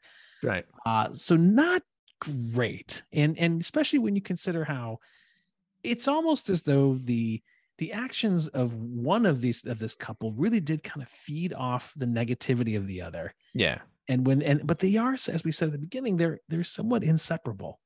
Right. So right. it's really hard to isolate the character of one from the other because they're almost magnifying the worst possible parts of each. Yeah, they they really, they really do play into each other, and you know, with those stories on the, you know, some of the one of the interesting things, and I don't know, if, uh, you know, when people have read as much Greek mythology as we have now after twelve episodes, realize, but there's different versions of, of, of each of these stories, and, and there's the Right. worst versions and and the not as bad version and and with uh, Zeus's uh, infidelities, you know, there there's ones that are can go kind of either way, but it, none of them are ever really good No. just how bad how bad really kind of is it Yeah. so you know and i and, and i kind of mentioned this uh earlier so you know the problem of good and evil uh or the problem Yes. of evil Problem. um, so yes the problem of evil and in the religious and philosophical sense. So you know what this means is is is a question for for religion and philosophy like why does so much bad and evil stuff happen? Hmm. And it's you know kind of a particular problem for monotheistic religions. Right. you know if god is all good and all pol- all powerful why do bad things keep happening? Right. you know, and the people fall back into, you know, oh, God has mysterious ways. Mhm. Maybe he's testing us, Sure. you know, by sending this plague or whatever. But it's still something that polytheistic religions have to explain. And and to me, kind of, it sort of dawned on me that this relationship between Zeus and Hera goes a long way of explaining why bad things had kept happening Yes. in the Greco-Roman uh, religion. So it's just basically it's a world headed by a dysfunctional couple, yes. a dysfunctional family, and that's that's kind of maybe how they thought of things. But uh, you know, as you said, they both share the blame in in different ways, uh, but they feed off they fed off each other, and and you know kind of created much of the bad that actually happened. Yeah. And if, if you're going to have like a, a dysfunctional mother and father, then that family beneath them is bound to be a fruit of that poison. Yes. And so essentially, if all of us are the children beneath that dysfunctional parent, like in a way, they're the kind of responsible for the world being as troubled as it is right now. this this is true. So extension. yes, and, and of course our purpose is to save this troubled world. So yes. you know, I think uh, where does that leave us? So the other thing is, is arguably, you know, they had their chance. They they led at least the Mediterranean world for you know a thousand years. That's right. And didn't do a bang up job by by, by most No. accounts. So, so we actually have data of what happens when they are in charge, and That's it's not true. great. It's a lot of problems, and yes, Slavery, think- war, yeah. yeah. I, you know, and it did not last. Clearly, it uh, it faded. It faded off into to obsolescence at uh, around the the time of uh, the fall of these various empires. I don't know if uh, these they, we, we might consider just disqualifying both of them. I think, based on this logic. Yeah, yeah. I mean, neither. I, I I can't see. I think we have to prevent any chance that they come out of this in the end for, to, for the process to, to maintain its integrity. Yes. Uh, I think just just cutting it off now is, is the way to go. So, so folks, we have a first. I think I think if we're agreeing on this, Yes. if, if we're agreeing on, I because I, I I I think that that there's not going to be a winner in this round, this episode. I think it is Uh, a neither of these guys are double gonna go to the playoff. disqualification. Yes, that's correct. That's correct. Yes. So we'll, for the first time in God versus God history, we will walk away without a winner we will, we will. for this reason. I think that's good logic. I agree with that assessment. All right. Yeah, no, I, I, I'm absolutely agreed on that because I was like, is there a way we could get it to a tie and just sort of not? But no, I think I think that that's, I think disqualification is the way to go. I like it. So we still have two rounds. We do. we got we got to respect the process, right? we do have to strike the process. You know, we've had rounds where by this point the winner was obvious. We still kept going. We we've always like sometimes you know, the movie when we get to uh matinee idol Right. we already already know who has come out on top, but we've always gone through with it, and I think we should do that in this case also. Absolutely. So, for pro forma, for uh, record keeping only, please no wagering. Um, we're gonna go on to iconography, and I believe you have the first on this one. Yes. So you know, Zeus has been at least in the in the, on the screen has been portrayed by a really top notch series of actors. I mean, you got you got Laurence Olivier in the original Clash of the Titans. You got Liam Neeson on the remake. Rip Torn in the Disney uh, animated Hercules. You got Sean I didn't Bean. know that. Yeah, Sean Bean and Percy Jackson movie. Most recently, of course, the aforementioned Russell Crowe in Thor: Love and Thunder, which just came out this summer. And uh, I don't know if you've you've seen that yet. It's it's a it's a polarizing performance. I, I've talked to some folks who find it very entertaining and almost to the point of absurdity. I found the the over the top Greek accent that he affects in this, in this film to be to make his scenes nearly unwatchable. So Okay. uh, viewer beware i believe it is on disney plus as of uh, today so uh, you can you can check that out but uh, if nothing else you know zeus has been a, a common fixture in a lot of these movies played by great actors um, you'll also recall I, I believe you'll probably have a memory of the arnold schwarzenegger as zeus uh, brief cameo in a super bowl just last year in an ad Yes. uh, do you recall what ad what, what what company that ad was for uh, BMW. Oh, very, very good. See, I, I, had- I had to look that up, and I actually make ads sometimes. So that's, uh, I'm glad that you you rem- remembered that. Yes, uh, a lot of people were disappointed because it was it was there was a leak with him as Zeus. It seemed Right. like it was almost a, a- a cinematic approach, but no, just a Super Bowl commercial. So, um, you know, the name Zeus has a lot of sort of a lot of presence in the arts. It is at once a, a Canadian indie rock band called Zeus. There is an Italian math rock band, um, which is styled with an exclamation point, so it is actually pronounced Zeus. Did you say math rock band? I did math rock. Yes. Are you aware of that subgenre? Yeah, it is it is a thing yeah uh, and there is a there's zeus is the name of a rapper from uh, botswana i was not aware of that particular artist or, or or subgenre but based on his name i presume he must be the best at it um, it is also the name of both an american wrestler and a japanese wrestler um, and zeus was the name of the world's tallest dog a great dane from otsego michigan who on his hind legs was seven feet five inches tall. That is 2.26 meters for those other kind of measurers, but you know who you are. Uh, sadly, the dog Zeus uh, died of old age at the ripe old, old age of five um, a few years back. And in terms of, of, of boys' names, you know, Zeus very low on the totem pole, only uh, 1,147th, which means about one out of every 10,693 baby boys born born in 2021 carried the name Zeus. Understandably, it's rare. That's that's a lot to live up to. You, Yeah. you, you're coming in hot with a name like that. Uh, beyond that, you know, we see obviously uh, as Jupiter, we've got the planet, we've got you know some of those various accoutrements, but for the most part, pretty strong uh, presence in the silver screen, and you know the occasional typical selection of missile launchers, submarines, asteroids, and, and what have you. Uh, but a, but a pretty strong presence as you'd expect from the King of Gods. All right.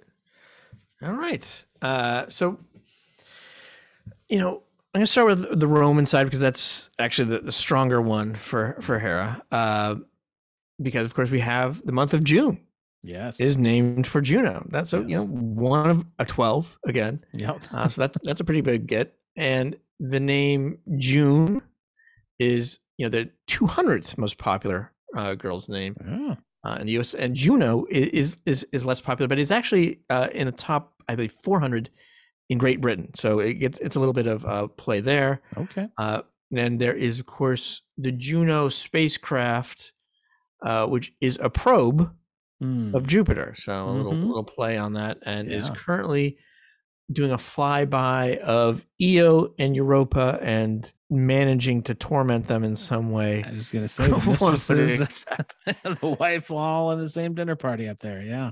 Yeah. So uh, now the Canadian music industry, uh, their premier awards are the Juno Awards, and uh, there is and a couple smaller things. You have uh, Juno brand lighting, so a lot of light fixtures named Mhm. after her. That's right. nice. Uh, then Juno Beach Hmm. in World War II. That is one of the beaches for D-Day. Hmm. Was Juno Beach, and the original code name, interestingly enough, of this was Jellyfish Oh. but then all of- and then there was swordfish and all they were all named for fish uh, but then they got shortened the fish was dropped and winston churchill considered the name jelly to be too silly for yes. of course this important battle yes. so he's the one who changed it to juneau You know, Got to be attentive to those little details. That's right. Tone Yes. matters. style yeah style points um so juno alaska alaska is uh named for a french explorer but his name is a gender neutral Mm. uh french version of juno so then on the greek side we get there's a hera makeup line which you when you google hera that comes up a lot because they make a lot of different products Mm. uh, and of course there is a, a line of rifles uh, german made rifles the hera um, there is the Hera calendar app for people who do a lot of virtual meetings. So Okay. you know, something know. people to look forward to. That you know, on in in popular culture, you know, occasionally she she will appear, you know, in those kind of usual suspect type uh, movies, Clash of the Titans, those sorts Yeah. of things. Uh, but occasionally there'll be some Hera standalone projects, a little more obscure. Hmm. I found a couple of them I thought were interestingly interesting enough to at least uh, mention. And there is a Korean movie called Hera Purple. Hmm. And this is about a woman who goes to a psychologist and she is hypnotized. And in her hypnotic state, she has flashbacks of Black Widow like murders that she committed recently while being possessed by the Greek goddess Hera. Wow. And then, so apparently, uh, the review I read of this that is a confusing, confusing bit of editing, and uh, they also follow a group of detectives who are investigating the murder.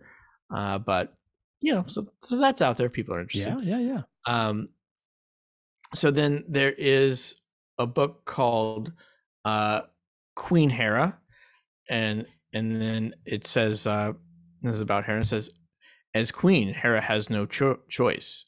She must lead a team of gods to the mortal world to search for the missing goddesses, even though it means temporarily becoming mortal herself. But mortality begins to change Hera, affecting how she thinks, how she feels. And it gets much worse after she meets Justin, a boy who defies every prejudice she once had about mortals. So that is that is Hera, Queen of the Gods by T.D. Martin or T.D. Uh, T.D. Thomas, and has four and a half stars on 115 reviews on Amazon. So Wow. In terms of mortals, you don't get much more mortal than Justin. yes, there you go. Uh, so, uh, yeah, that that's that is uh, what I had. It's it's probably not as much as Zeus. I think we could probably probably Yeah, say probably that. not. I mean, but the- a pretty good standing. A good- nice spread. Yeah. yeah, I mean, the month of June, That ain't good. nothing. Yeah. yeah, pretty good. But uh, you know, uh, I, I think we got got to go with uh with Zeus on this I one. think Zeus does take the cake, if in fact either was still eligible. But for for Scorekeeping purposes, for- yeah, that's right. Yep. Yeah. Yeah. All right, and this moves us on to uh the movie round, and this is matinee idol. So, um, and I will go first here, and this is who would make the best movie or limited series um category that we've, seemed to liberalize a little bit I mean, it is it is As- subject to much creative interpretation. Yes. yes as we've gone on uh so you know i will say as as the center of a movie it, it's kind of hard to see hera as the hero Hmm. uh, but you know i also think given the circumstances that she has to deal with it's not quite right to see her as a pure villain either Mm-hmm. so she's maybe something of an anti-heroine and that's kind of the direction that i went with as Yeah. you know, a woman who who's been done done wrong and is is lashing out. Mhm. Um, so I would set this. I would set Mount Olympus. So it's still Mount Olympus, but I'm going to set it in a kind of JFK style White House, Hmm. Where Zeus is kind of a JFK madman, madman type figure Mhm. uh, of that time, and Hera is styled as Jackie Kennedy Hmm. with the the pink Chanel suits, the pillbox hat, that kind of thing. Yeah. Uh, we put Zeus's affairs mostly off screen, but we kind of see the other women uh, through Hera's eyes as social climbers, you know, getting many of them getting vain about their connection to the king of the gods. Uh, see her, her few of her revenge plots. Um, and I was kind of thinking we'd have this with much of Hera's dialogue is is given to her poor daughter Hebe, who kind of has to kind of go along with this, is caught between these two parents Right. and Plataea, her her once wooden ri- rival who has been turned into her silent confidant. so, uh, and then uh, you know, we got her anger. It's it's real, but you know, we also see her plotting, and she's kind of a a, a, a bit of a Joker type figure. Hmm. And we could show episodes like Io, who I, I would have done up kind of as a Marilyn Marilyn Monroe Sure. figure, and instead of her being turned into a cow, she's maybe turned into a 1963 Chevrolet Corvette, which Hera demands from her husband, and he gives, and he gives her because he can't think of an excuse not to. Right. Uh, and then she she uh, has driven around by her hundred-eyed henchman Argus. Uh, you know, we we set up another starlet uh, who gets to see the full Zeus in the Mm. Semele mode. Um, and then the sense is, you know, both that Hera knows how far she can go with with these plots, and Zeus sort of enjoys it too. It's a little bit of the game they play, a little Mhm. bit of the love language Sure. you know and sort of the culmination is uh the birth of heracles uh and his torments again seen through hera's eyes Right. uh but you realize that she's actually not trying to kill him Hmm. she she's just trying to set these tests up and her purpose is to eventually bring about his apotheosis and the marriage to her daughter hebe. And because this is a, a, a thing that actually was rumored in greek mythology that after uh heracles and his apotheosis in order to get hera to relent zeus pledged uh gave an oath to give up mortal women from then on. And so that is part of her her plot there is to get him to to leave them alone That's right. uh, that's for her, victory of a sort. Um, and uh, casting, I had Eva Green, Eva Green as Hera, kind of pull off that sinister but beautiful Mm, uh, plotting figure. So, nice. All right. Very and good. that- I yeah, that's got a really kind of a retro sexy feel to it. It captures a lot of that erotically charged conflict and yet uh through two fully Yeah. fleshed out characters. Yeah, I like it. Well, I was looking at, an interpretation that was slightly different here. Now, you know, I mentioned at the very beginning uh, of this installment that Zeus is both the god of law and order. and as such, he holds divine authority over both the policing and the prosecution of crimes. Now, as I just said, Zeus has appeared in lots of in his traditional form in many movies and video games and everything else. So as such, I suggest something a little different. I th- I'm thinking a new spin-off of a vaunted television franchise, Law and Order Special Zeus Unit. So in this, the God of Gods, he works the hard scrabble streets of present-day New York City, seeking out crime that mortal beat detectives just cannot, uh, you know, detect. Um, as we've heard earlier, Zeus is quite proficient, of course, at taking on different forms to get what he wants. And normally, he uses those abilities for his erotic escapades, but since such matters do not exist in the Law and Order universe, in this show, each installment gives us a new application of that talent for purposes of law enforcement. So perhaps he assumes the form of a pigeon and overhears a critical tip off before a bank robbery. Maybe he takes the shape of an alleyway tire fire and gets a step closer to, to busting an organized crime ring. Or in a surrealistic twist, Zeus disguises himself as a switchblade and delivers an open and shut case because not only can he produce the murder weapon, he is the murder weapon. Very meta. Now, as a recall, the police are just one part of the separately, separate yet equally important groups that represent the people in Mhm. our criminal justice system. Unlike the characters in the Dick Wolf series, Zeus is responsible for both sides. So each week in my series, he's also the prosecutor who then must try each case in the second half of the show. Now, because of his shape shifting as, his detective, some episodes are going to involve prosecuting alleged crimes that are committed by other animals. So these are in the style of Law and Order, can be even ripped from the headlines. So you've got, for instance, the subway pizza rat, you know, accused of, of stealing that slice and dragging it down the stairs. Verdict guilty. that you've got a Central Park Finch who is accused of pooping on that uh, racist lady who called the cops on that guy for bird watching while black. Verdict justifiable defecation. Yeah, guilty. Uh, but most of the cases are going to remain of the human variety. Uh, so Zeus is going to have to take on a human form to be in a court of law. Uh, but as we know, he cannot go full Zeus, or it'll be too much for the judge, the jury, the mortals, anything else to handle.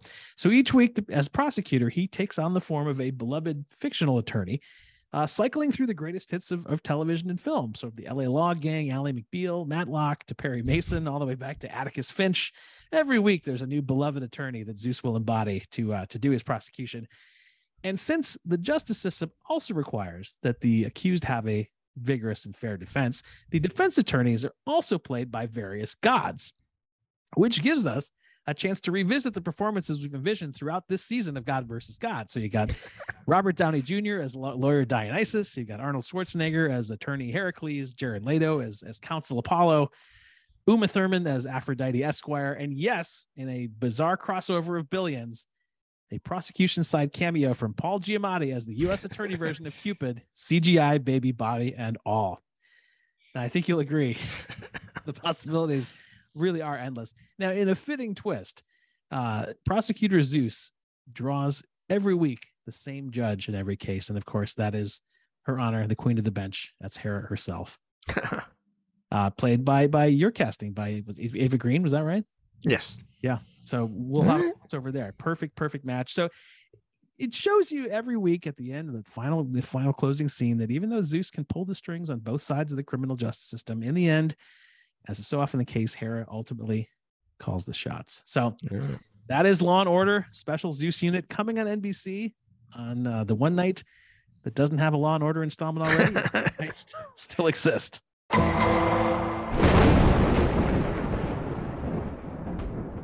right. I even put the lightning bolt at the end to uh, make it extra Zeusy.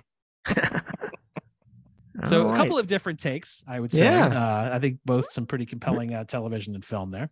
Yeah, very different, very different. Um, yeah, how how to how to judge this one? So, I I think I'm I'm gonna go. I'm gonna give it to Hera on this one. Uh, you know, I think the sort of you know have that the seeing things from her side is a, is a new perspective on, on those Yes. on those traditional myths, and also seeing sort of that uh, charged relationship between them of of love and hate Yes. uh, going back and play, playing out sort of uh, goes with the theme of this whole whole show that we we've uh, put together here.